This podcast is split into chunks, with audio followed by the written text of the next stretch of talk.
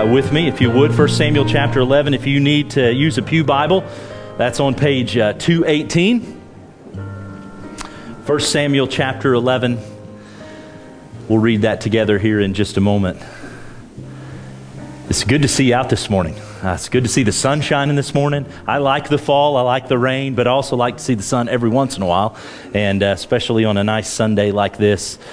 Uh, since the month of March, we have uh, marched through Joshua, Judges, Ruth, and now find ourselves in the book of 1 Samuel. Uh, but one thing that we often lose when we do that, marching kind of from week to week, chapter to chapter, month to month, we lose time. And we have to realize that in this span that we've covered uh, just this year, hundreds of years have passed in Israel's history. In fact, just in chapter 3 of 1 Samuel, Samuel's just a young boy and he's serving in the tabernacle. By chapter 8, he's an old man. And so, as we look at these stories, we can kind of get confused sometimes as we think, oh man, well, that's just a couple chapters over. But much time passes oftentimes between these particular events. And uh, Samuel's age was rudely uh, pointed out to him last week uh, when the elders of Israel came and said, Samuel, you're old and uh, you're going to die soon, and your sons, they're no good. We want a king. And as we learned last week, Yahweh gave them a king. What was the king's name? First king of Israel. Just yell it out.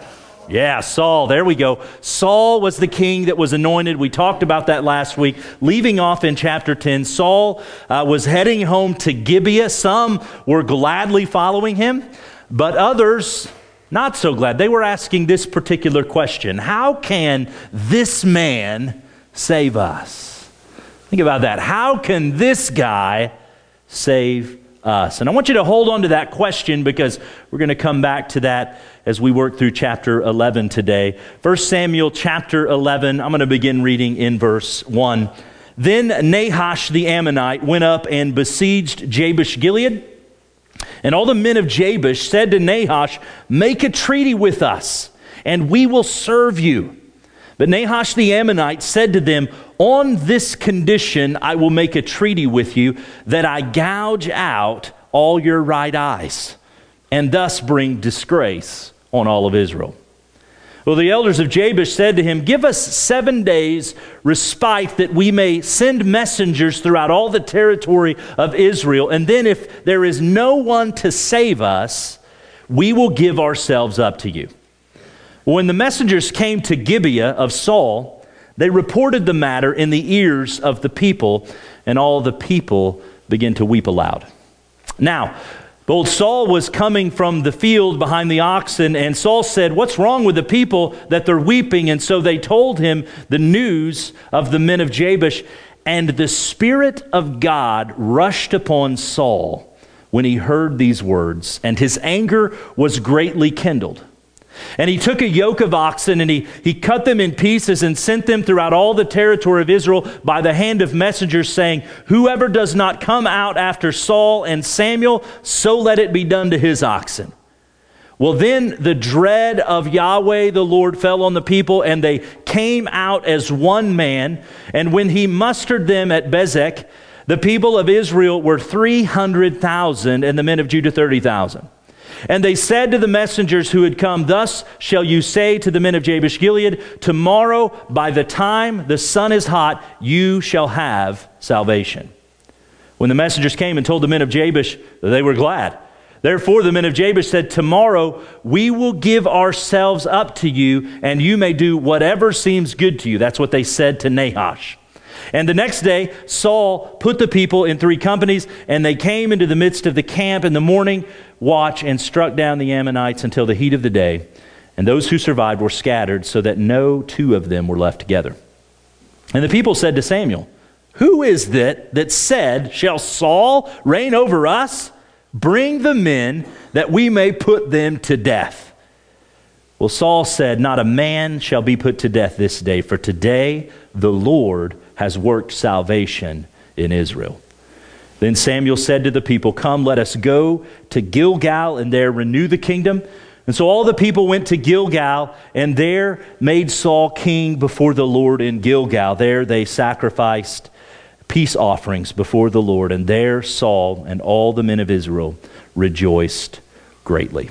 Let's pray. Father, we ask now, as already has been asked multiple times, but Lord, that's how needy we are. We need you to work through your word today. We need your spirit to work just as it worked in Saul thousands of years ago. Uh, Lord, in our battles and whatever we're facing, we pray that you would work today. Thank you for your word.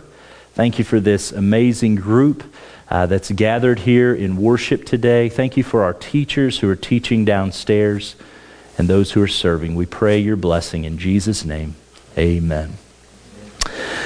In the ancient world of warring nations and clans, there arose a nasty Amorite warlord named Nahash. And I'm just going to call him Nahash the Nasty.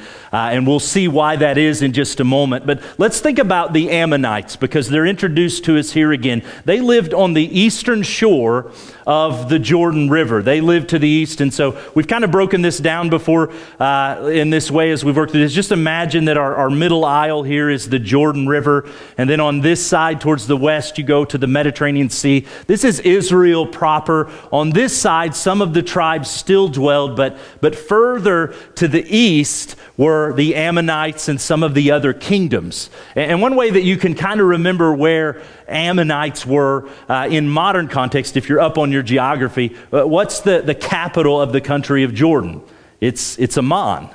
Uh, and it's named after the Ammonites. It's named after their heritage, and it goes back. But the last time we heard from the Ammonites was all the way back in Judges chapter 11 with the judge Jephthah. Jephthah led Israel in a battle against the Ammonites, wiping the desert floor with them, and we haven't heard from them since then. But now Nahash rises and he makes a move against the city of Jabesh Gilead. So imagine again, we've got the Jordan River. Up to the north is the Sea of Galilee. About 20 miles south of the Sea of Galilee along the Jordan River is Jabesh Gilead. It's a couple miles to the east, but that's where Jabesh Gilead sat. They're, they're prime pickings uh, for the Ammonites. They're right there in their territory, in their particular area. Now, the last time we heard from Jabesh Gilead, we go back to the book of Judges again. There's a lot of Judges connections in this text.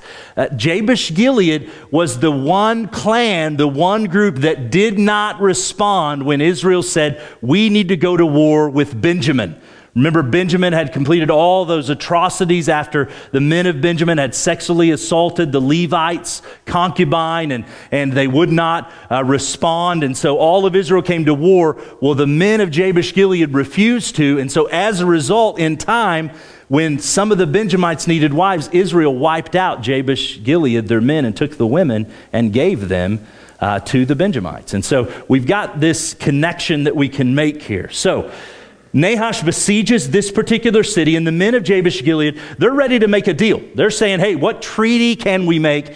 And Nahash's response is, okay, I'll make a treaty with you, but it involves me scooping out everybody's right eyeball.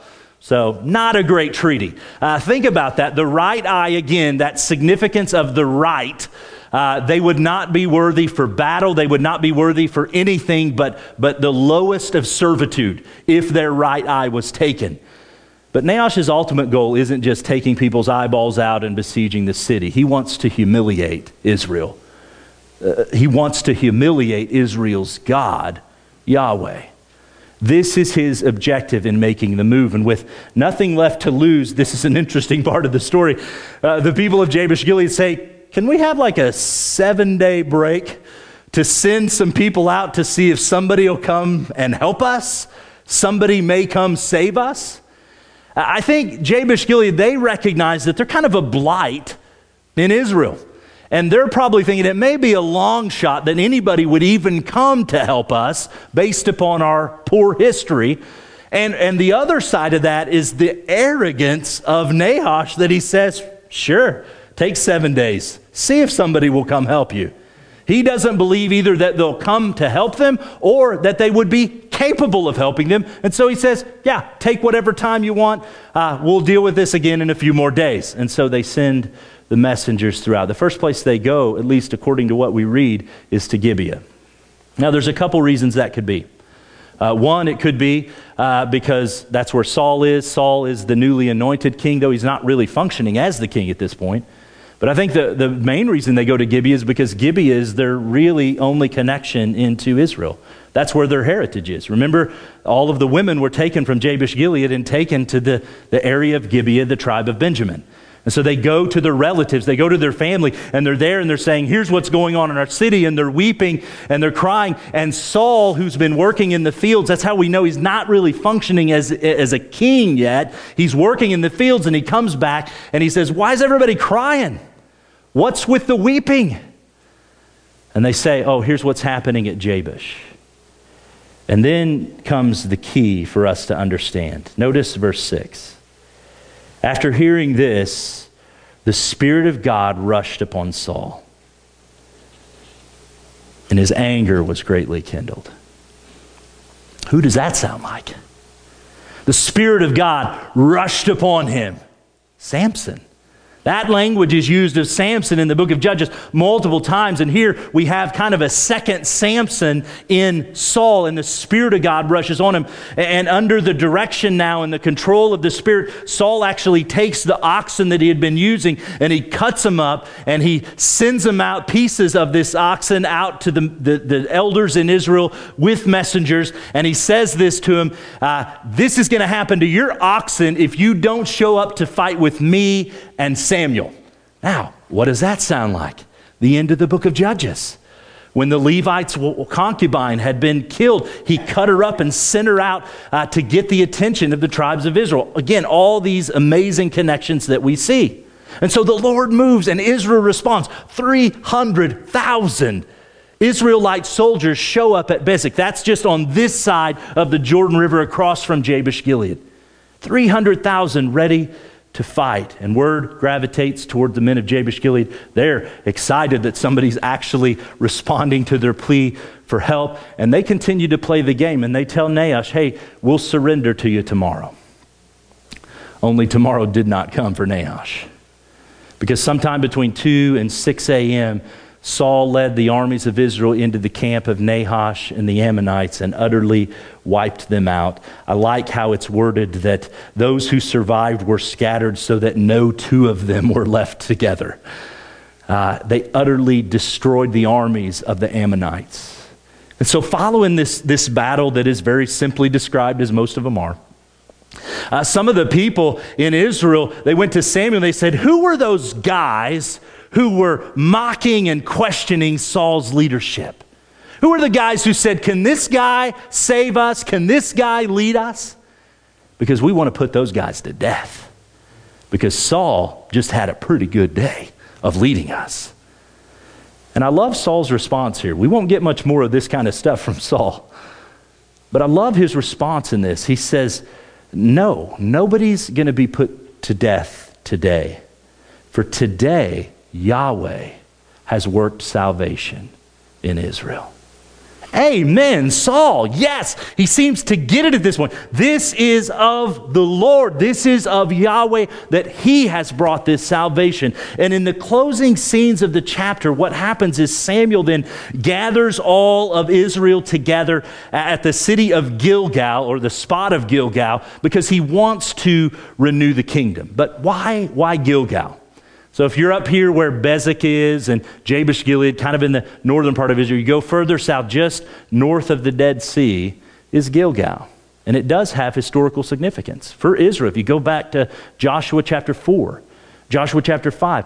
Gilgal is where they set up those 12 stones of remembrance when they crossed the Jordan River. It's where they were uh, circumcised and they recommitted to the covenant that they made before they marched around Jericho and went on in to the land that God had promised them. Samuel wants to bring them back to their roots, a place of significance for them. And he has some things that he wants to share, some things he needs to get off of his chest. Uh, we're not going to cover that today. We'll cover that in a couple of weeks. Uh, his particularly kind of a last sermon that he'll give as the judge of Israel before he simply transitions into being a prophet. And so in Gilgal, according to the end of verse 11, they offer sacrifices, peace offerings, they rejoice in Yahweh. They also functionally begin to functionally recognize Saul as their king. Formally, he's already been anointed, but functionally, the nation embraces him at this point. And again, in two weeks, we'll come back to Samuel's words there. And so remember the question that I, I gave you in the beginning, told you to hang on to it. It's the question that many were asking at the end of chapter 10. It's the question that almost got some of them killed here at the end of chapter 11. And it's this How can this man save us? How can, how can Saul save us? Now, I guarantee you, some of them were asking that question because Saul was of the tribe of Benjamin, right? And, and Benjamin was not the most well liked tribe at this point in Israel's history, based upon what I just mentioned about the whole civil war thing at the end of Judges. And, and they had issues with Saul. And it's not a bad question to ask. How could Saul save them? And some may say, well, look at him. He's super tall. He was taller than everybody. How can he not save people? He's huge. Or, or maybe they thought he's really strong or he's, he's very wise in his war strategies. But what is it that the text says? What do we find in 1 Samuel chapter 11 that answers the question? Central to the story that we find here, and I believe intentionally arranged and designed this way, is verse 6. Everything beginning in verse 1 leads to verse 6, and everything uh, from verse 6 moves out. It's, it's a central structure. The point of the story is this that the Spirit rushed upon Saul. That's what the author wants us to see. Central to the story, he wants us to understand that the Spirit takes this shy, hesitating farmer and turns him into really a super judge of sorts. Hundreds of years later, the prophet Zechariah, not writing about this instance, but writing about another instance that Israel was facing, he wrote this words that are timeless and relevant. It says this not by might, nor by power, but by my spirit, says the Lord of hosts. And the cool thing about today's story is that, that Saul even acknowledges as much, doesn't he? He recognizes at the end, he says, Today, Yahweh has brought victory. Yahweh has won the battle and brought salvation to Israel. And we say yes, yes to his response. Ralph Davis writes this in his commentary. He says, Israel cannot afford to miss this point, and neither can we, by the way. That's why I'm quoting him. Salvation came not because Israel had a king but because Israel's king had Yahweh's spirit. Let me say it again. Salvation didn't come because Israel now had a king. It came because Israel's king had Yahweh's spirit. I guarantee you there were many in Israel that were tempted to go up to Samuel and say, I told you so. I told you we needed a king. This is why we needed a king. Look what he did. He did these amazing things. He led us into battle. We have the victory because of the king that we demanded. Mm. Saul and the people of Jabesh Gilead, there's a lot more eyeballs in the people's heads still because we demanded a king, is what they would have wanted to say to, to Samuel. But what they and we have to understand is this Yahweh was the hero on this day. And as we have worked through and talked about some pretty significant characters through these stories in the Old Testament, whether we're talking about Joshua or some of these judges, Yahweh is always the hero. It's never in their effort, it's always in His effort. In His grace, Yahweh chooses to rush upon by His Spirit Saul and lead them into victory. We dealt with a similar set of circumstances a couple of years ago when we were studying Paul's first letter to the Corinthians. One of the issues in the Corinthian church is there were some people that kind of had their heads cocked back and their, their chests puffed out, and they walked around and said, I've got the spiritual gift of tongues. What gift do you have? Service? Oh, Sorry about that. You're, you're a loser. You're not up here with me. I'm at the apex of what it is to be a Christian. And they strutted their stuff based upon the spiritual gift they had. That they did not give themselves, that was given to them, Paul reminds them. The whole term spiritual gift signifies that word charisma, which means it's a grace gift. It's something that's given to you. And Paul asks them the question what do you have that you didn't receive? trying to get them to understand listen, this isn't something you've conjured up, this is something that God has given to you. And we're prone to forget that too. We're all prone to forget how much we're dependent upon God. That your, your next heartbeat, pounding that blood through your body, is absolutely dependent upon His grace at work in your life. That the oxygen you're going to breathe in through your lungs and it's going to send it through your body to keep everything functioning as it's supposed to is absolutely dependent upon Him. Israel is going to forget this. No matter how much we don't want them to, Saul is going to forget this. And it's going to be devastating. But, but friends, Christians, we cannot forget this. We must, by their example, realize we cannot forget it. Jesus said it this way in John 15 5. He said, I'm the vine, you're the branches, and without me, you can do nothing. Nothing. Everything we have is dependent upon Him. Without Jesus, without the Spirit, we are powerless. As a church, without Jesus, without the Spirit, we might as well change the name to Ichabod Baptist. Remember what Ichabod means? That the glory's departed. Yahweh's gone. He's checked out. Without the Spirit working, that's what we might as well call ourselves because we're dead in the water without Him. I give Him praise today that He is at work and that He wants to work here and He wants to work through us. Absolutely. But I have one more point I want to make, and that's this. If we'll be successful in the Christian life,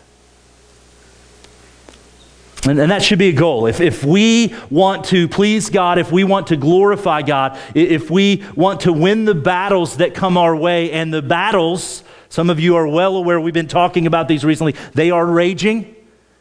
Satan is the roaring lion seeking whom he may devour. If those things will be true, then we have to be filled with the Spirit. Like Saul, we need the Spirit to rush on us and take control of our day to day.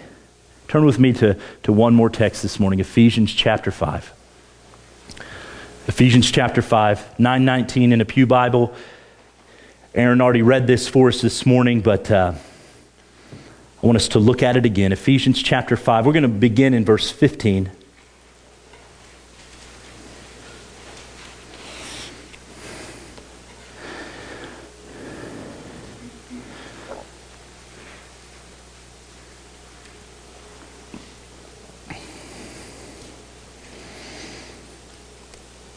He says this, Ephesians 5:15, "Look carefully then how you walk." Don't walk as an unwise person. When he says walk, he's talking about the way you live your life. Be careful how you walk. Don't walk as an unwise person, but as a wise person. Uh, be a person that makes the best use of their time because the days are evil. Don't be foolish, but understand what the will of the Lord is. Don't get drunk with wine, he says, but instead be filled with the Spirit addressing one another in psalms and hymns and spiritual songs, singing and making melody to the Lord in your heart, giving thanks always and for everything to God the Father in the name of our Lord Jesus Christ, submitting to one another out of reverence for Christ. I'm going to do my best to not preach a whole sermon over just this particular text. We've already got our text. But, but to be clear, the command here to be filled with the Spirit now, that is not a command that, that is incumbent upon our salvation. So, in other words, he's not saying if you're not filled with the Spirit, then you're not saved anymore. He's not dealing with what we would call justification. Our salvation, our deliverance has nothing to do with the, the level of the Spirit that we have. It has everything to do with have we put our faith and trust in what Christ accomplished on the cross. What he's dealing with here when he says be filled with the Spirit is what we call not justification, but sanctification. That our growth in Christ, our growth in our willingness and ability to obey and follow Jesus that's what he's dealing with here. And so he says, be controlled by the Spirit rather than being controlled by wine. It's a really interesting picture that he sets up for us. When wine intoxicates a person, it becomes very evident to those nearby that they're no longer in control of themselves. Something else has taken control of them, and it's noted through maybe they're an excessive crier at that point, or they get angry, or, or some slurred speech, or some other uh, thing presents itself that you say, I, I don't think they're really under control anymore. And so he says, in the same way, when the Spirit intoxicates, when the Spirit fills a man, it is evident to those who are around him. There are things that we notice about them that are different. Well, what are those things? He actually lists them for us right here in the text.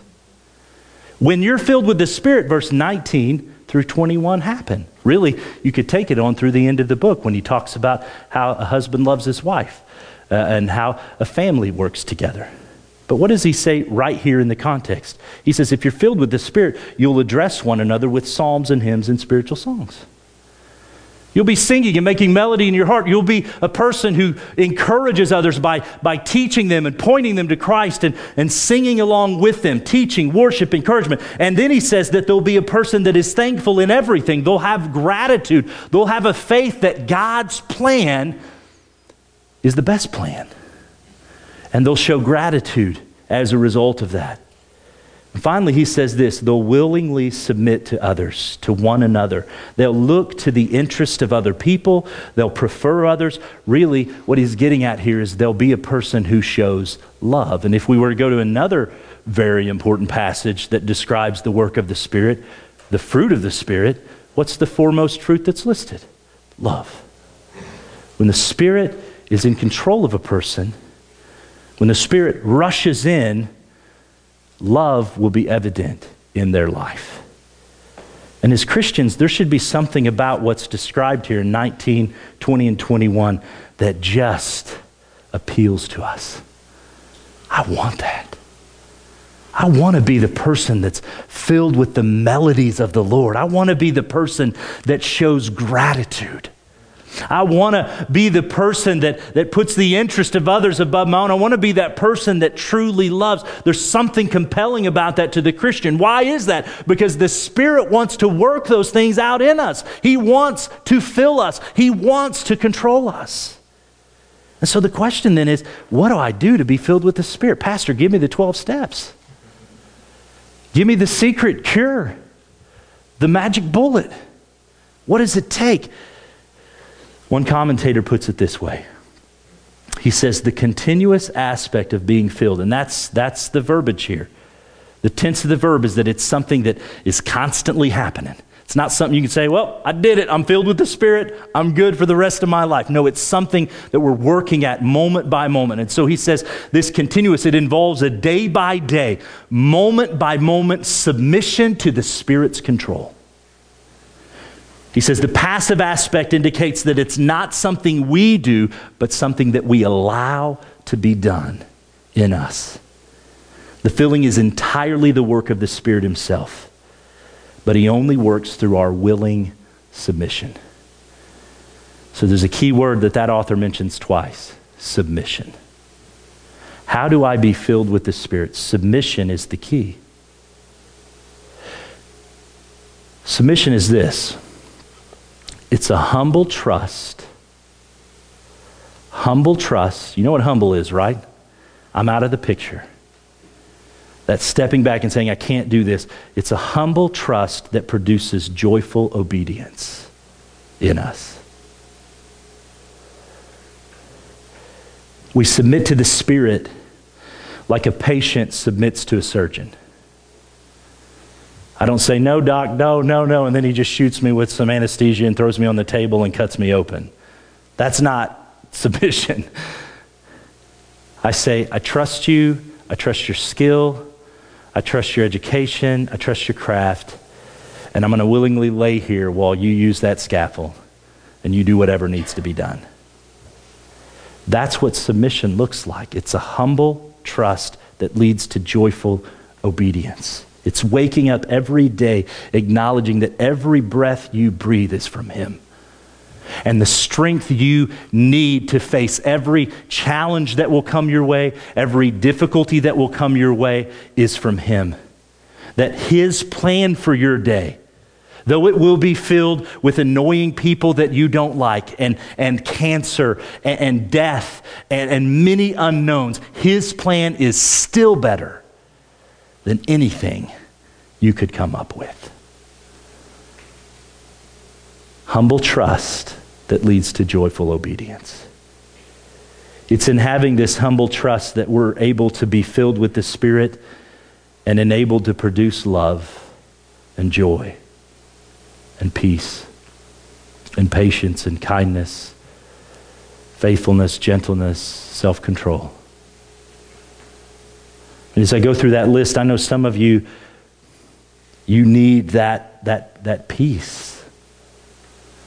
How do you get there? Humbly trusting. Humbly trusting. Some of you recognize that I need, I need love in my life. I'm not loving my family the way I'm supposed to. Or I need self control because this addiction has control of me. I'm being controlled by something else.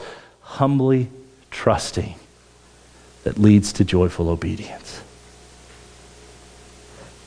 It's in having this humble trust that we're filled with the Spirit, we're enabled to encourage one another, as it says in verse 19. We're able to show gratitude in all circumstances, as it says in verse 20. We're able to, to love and submit to one another, as it says in verse 21. It's in having this humble trust that we're, we're filled with the Spirit. We're enabled to love our spouse as Christ loves the church, obey our parents, train our children, as it says in chapters 5 and 6. It's in uh, having this humble trust, being filled with the Spirit, that we are enabled to share our faith with our neighbors, overcome fear, anxiety, worry, win battles over sin, addictions it's in having this humble trust that we're filled with the Spirit and we're enabled to move forward as a church in unity. Continuing to trust God's plan as it unfolds. It's His church. We're His bride. We're not our own. The days, the weeks, the months that come ahead, we have to be, we must be filled with the Spirit. The Spirit makes all the difference for Saul and Israel in 1 Samuel chapter 11. And friends, there is nothing greater than I can offer you today than to be filled with the Spirit. Spirit comes at a high cost. Jesus had to give his life so that the Spirit could come. And even he says that there's nothing greater than I can do for you that's what he tells his disciples in John 14 through 16. There's nothing greater that I can do for you than to send the Spirit who will be your teacher, he will be your advocate, he will be your helper. Be filled with the Spirit.